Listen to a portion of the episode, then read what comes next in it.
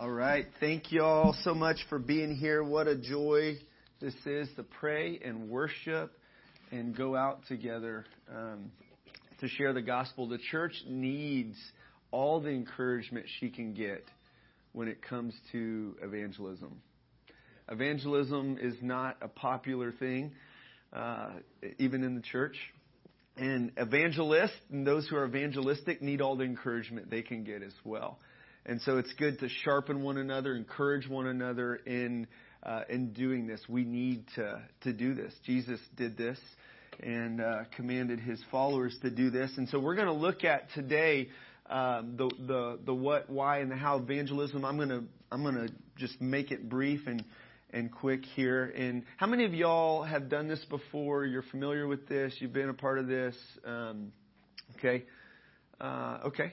All right, good. I'd just like to kind of get a feel of, of who who I'm talking to here this morning. So so let's just kind of for me it's helpful to to look at the why of what I'm doing and whether it's church planting. So we we planted this church a year ago, and so recently I've just been looking at the why. Why do we do this in the first place? Why why in the world did we do this? This has not been an easy year. All right. But going back to the why for me uh, is so refreshing to, to go back to that sense of calling, like, God, this is you in this. This was not my idea, church planting or making disciples, God. This is your idea. And I just said yes. Okay? And, and same thing with, with, the, with the issue of evangelism is we go, we look at the why and it helps us, it helps sustain this m- movement we call Revive Texas, right? Uh, because if we don't know the why, if, if we just know the what and the how, and we're not sustained by the why, it's not going to last very long. And so I, I briefly just want to look at what, first of all, what is evangelism, and then we're going to look at some of the why, and then and then we'll talk about the how. And, and I think you guys are familiar with that. So evangelism is sharing the good news of Jesus Christ and calling people to turn from their sins and put their faith in Jesus. Okay, Jesus himself did this. He was about this. After he got done fasting and praying, he came out of the wilderness. He was, the Spirit was upon him and he gave himself to this.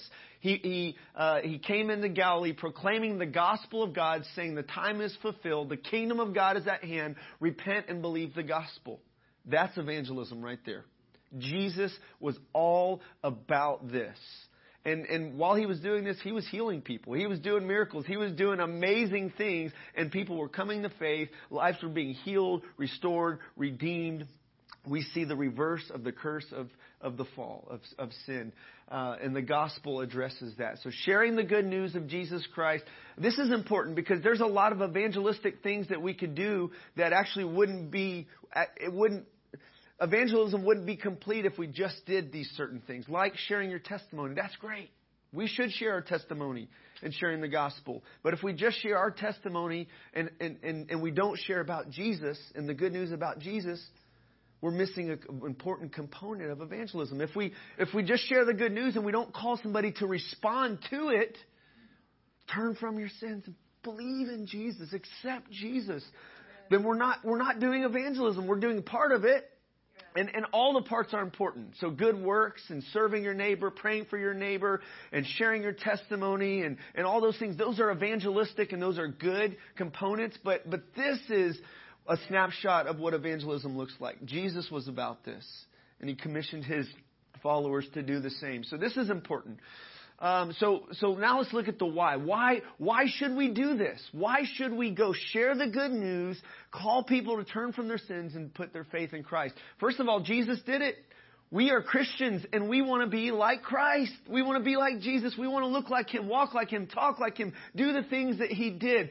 And so we, we, we want to do what Jesus did. Second is Jesus commanded it. Just simple obedience. We want to obey the Great Commission. Uh, Mark 16, 15, go preach the gospel. Mark 20 or Matthew 28, go make disciples. This implies that, by the way, the very beginning of discipleship is evangelism, right? That, that's that's how we start the discipleship relationship. Uh, of course, you can enter in where somebody's a new believer and start discipling them, but but this evangelism is the, is the beginning point of discipleship. The early church did it.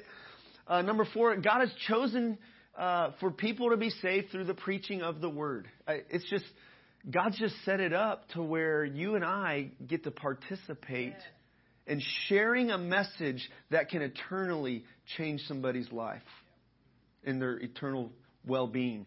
And so God's just set it up that way. We get that privilege. How shall they hear unless there's a preacher? And how shall they preach unless they're sent? And, and faith comes by hearing and hearing the word of God. And that's kind of the logic Paul uses these, these, these couple of things that need to happen if people are going to be saved. How, how shall they call upon those whom they haven't heard? And, and, and so God's chosen to use us.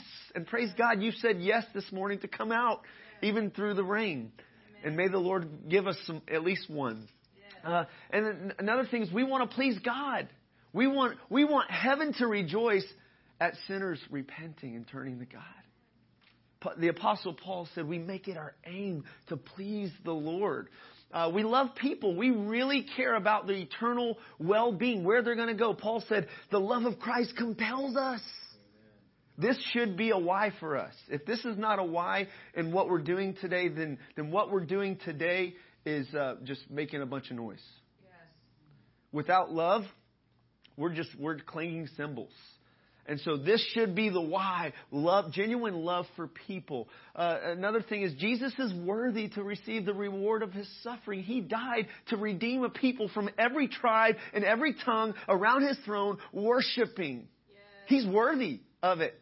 And I have to go back to this. When I don't feel like evangelizing, I have to go back to Jesus is worthy of, of this. This is an expression of our worship, our saying, Jesus, you're worth it for people to hear about you. I remember one day I was driving home, tired, exhausted after a long day of work, and I saw some young people, and I felt like God wanted me to stop and talk to them, and I just drove right by because I just wanted to get some food and go rest and I and I came across a street that, that was it was Worth Street. I drove and, and when I when I saw Worth Street, I, I had the thought in my mind, are is Jesus worth it? Am I worth it? Am I worth it? And and and, and so I just turned around and I went back and shared. And nobody got saved that day as far as I know, but I obeyed and I responded to the worth of Jesus. He's worth it. He's worth that we that we do this, that we give our lives for this. So he's worthy. Another reason why we should do this is our labor is not in vain. This is not, this is not a vain way to spend your time or, or life at all. And the reason why it's not in vain is because Jesus is resurrected. He is alive. He has conquered the grave, and He will raise us up too with Him. We, we're going to be raised up, and there are rewards in heaven. He will reward us for our faithful labor. It's not in vain because there's a hereafter. All right? Therefore, uh, 1 Corinthians 15, 58, therefore, my beloved brethren, after Paul got done talking about the resurrection, be steadfast, immovable, abounding in the work of the Lord, knowing that your labor is not in vain in the Lord. It's not in vain. This is not in vain. This is not vanity. This is not meaningless. This is, this is a good way to spend your life. And then another thing is because hell is real. Hell is a real place that Jesus talked about, uh, I think more than heaven, actually. The Apostle Paul talked about it, and John talked about it. Hell's a real place, and we don't want anybody to go there.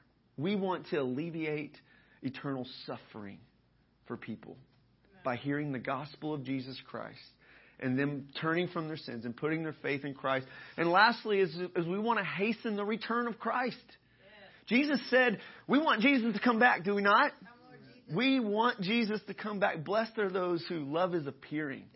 All right? And, and so he says, you know, that the gospel must go out all over the world before he comes back, right? Before the end. And so we hasten the, the return of Christ. And just want to look at Paul's example of a why here. In, in 1 Thessalonians 2, Paul's ministering to the Thessalonians, impacted their lives with the gospel. And this is, this is our, our, our text of encouragement today. For you yourselves know, brothers, that our coming to you is not in vain. Though we had already suffered, look at the, look at the why and the how, by the way, of his ministry. This is just a little snapshot of the why and the how of, of him doing evangelism. Um, but though we had already suffered and been shamefully treated at Philippi, as you know, we had boldness in our God to declare to you the gospel of God in the midst of much of conflict. For our appeal does not spring from error or impurity or any attempt to deceive, but just as we have been approved by God to be entrusted with the gospel, so we speak not to please man, but to please God, who tests our hearts. For we never came with words of flattery, as you know, nor with a pretext for greed. God is witness. Nor did we seek glory from people, whether from you or from others, though we could have made demands as apostles of Christ. But we were gentle among you, like a nursing mother taking care of her own children. So being affectionately desirous of you, we were ready to share with you not only the gospel of God, but also ourselves, because you had become very dear to us. There is a why, there is a how when it comes to evangelism right there. Okay?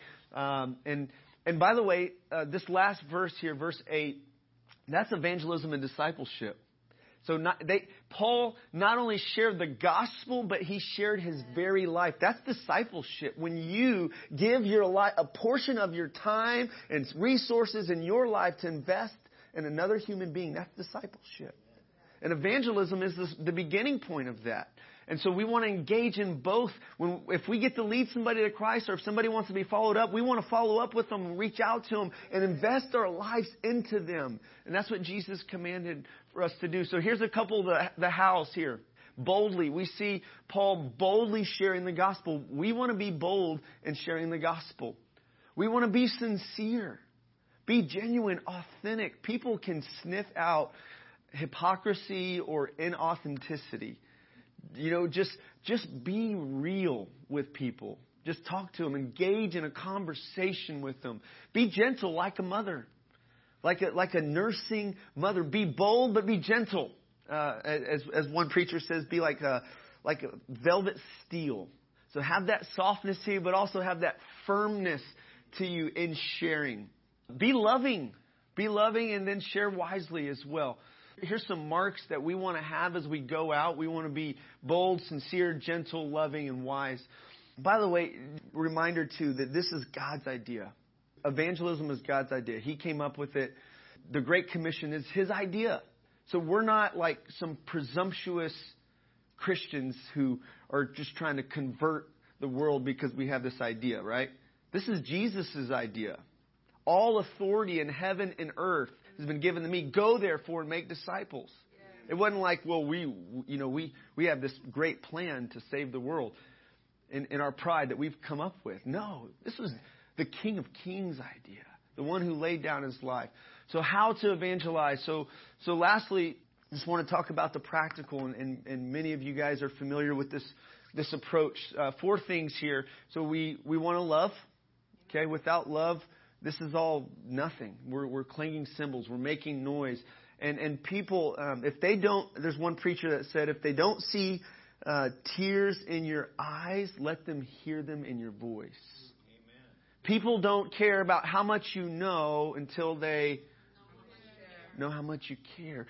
People long for that, yeah. for, for to, to be loved, to, to have other people that really love them, and then uh, you may show up in somebody's life today, a stranger, and, and they may have nobody in their life that they feel like loves them. And you show up full of love. Who knows what kind of impact you can have in their life? When you show up a, a, a Christian full of love, bold, not afraid, that love is casting out fear and you're reaching past any boundaries or awkwardness or any fear that you might have or reservations that you might have because you love this person in front of you. That's our approach. We want to we want to love, listen, Ask questions. One of the hardest things about evangelism is breaking the ice. Okay? Starting the conversation. Starting, how do we get there? Okay? Most of us will do pretty good once we're in the middle of the conversation, but getting into the conversation is the hard part, right? So how do we get there? So one of the, the questions that ask people as we go out today is, hey, can I pray for you? We believe in the power of prayer. We were praying this morning like God was hearing us, and we believe that He answers. And so pray offer prayer for people. Some people long for that. And so, and then listen, when, when they share with you what they need prayer for, uh, get a feel for where they're at spiritually. Uh, one, another question I ask is, do you have a religious background at all? Or do you have a faith background at all? Or do you go to church around here?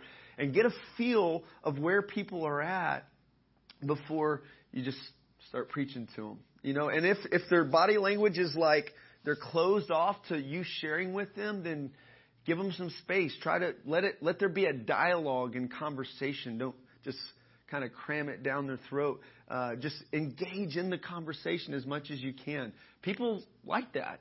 People want to talk. And then, yeah, don't don't kick the door in. If they're not opening the door, don't kick the door in. All right. You know, yeah. knock, be be respectful, be gentle, be bold, be firm, but don't be like that that annoying salesman that's like, oh, you got to get this right. Like that that people don't like that. But if they just see like we're not we're not salesmen trying to get people to buy our vacuum cleaner or whatever we're, we're, we're selling. We are we are freely sharing.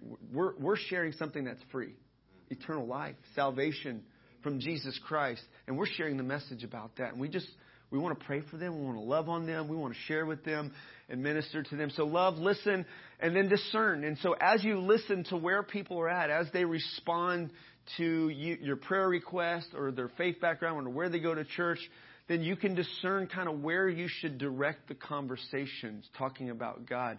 I try to change up my approach with people. I've been doing this for, you know, 18 years almost, 17, 18 years. And, you know, you can, you can get kind of stale and kind of stuck in a rut in your approach. And so I try to kind of change it up and by, by going different directions in conversations and, and letting kind of where the person is at, taking cues from where the person is at to, to direct the conversation. And then lastly, respond. We want to we want to invite them to receive Christ.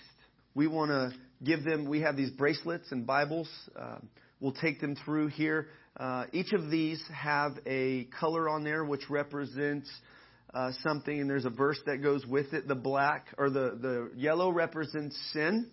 Uh, Romans 3:23, the wages of sin is death. By the way, this is like training wheels for evangelism. This is like this is a very basic way. There, there's so many different ways and methods to share the gospel with people, and this is just one of many ways, and it works. We've seen it work. It's a it's a helpful way to just take somebody through through the gospel and core components of the gospel, starting with sin, death. There, the black represents death. The wages of sin is death. When you go to the doctor, before the doctor gives you a prescription or a diet, yeah, before they give you a prescription, they give you a diagnosis. Okay? And God has diagnosed all of humanity with a condition called sin. And we are all going to die. There is the penalty for our sin is death. And the prescription, okay, the good news is, the, the, the message of, of hope that we have is that Christ died for us. This represents love, the red part. God demonstrated his own love for us, and that while we were yet sinners, Christ died for us. If you don't have these Bible verses memorized, you can take one of the little Bibles, and, and, and there's a tab for each one of these, and you can have the people you're talking to read those verses out loud and ask them what it means. What does that mean? What do you think that means? And, and just kind of simply take them. A child can do this. It's so simple. And, and so let it, let it sink in. And then the, the blue represents faith. Ephesians 2 8 and 9. By grace you have been saved through faith, not of works, lest any man should boast. This is one of the biggest things I think people get hung up on. Many people think that they're good enough to go to heaven by their good works. Living here in the buckle of the Bible Belt, this is one of the biggest gospel truths that, that I think people need to get, generally speaking, is that we're saved by grace through faith. You don't just have to go to church or be a good person. And many people just think, well, man, I just got to try harder. I just got to start keeping the Ten Commandments. I just got to start going to church. I just got to do this or that. And and and usually when I I'll ask somebody, if you were to die today, where do you think you'd go? And if they'll, they'll say, most people will say heaven. And then I'll ask the second question, well, why? Why would you go to heaven? And, and usually that right there helps me discern what they're trusting in for salvation or whether they even know the gospel or not you know, based on how they answer that question. Well, I just, I just got to do better, you know. Uh, you know, I got to try harder. No, you got to trust in Jesus. You got to put your faith in Jesus and receive Jesus as your Lord and Savior. And so, lastly, is life there. Romans 10, uh, 9 and 10. And this is how we want to call people to respond, to accept Jesus as Lord. That if you confess with your mouth Jesus is Lord and you believe in your heart that God raised him from the dead, you will be saved. For with the heart one believes unto righteousness, and with the mouth confession is made unto salvation. This is how we want to challenge people to respond. To respond not not just like a parrot to, to parrot these words, Jesus is Lord, Jesus is Lord, right? We want to challenge people to respond to the lordship of Jesus Christ and accept that in their life.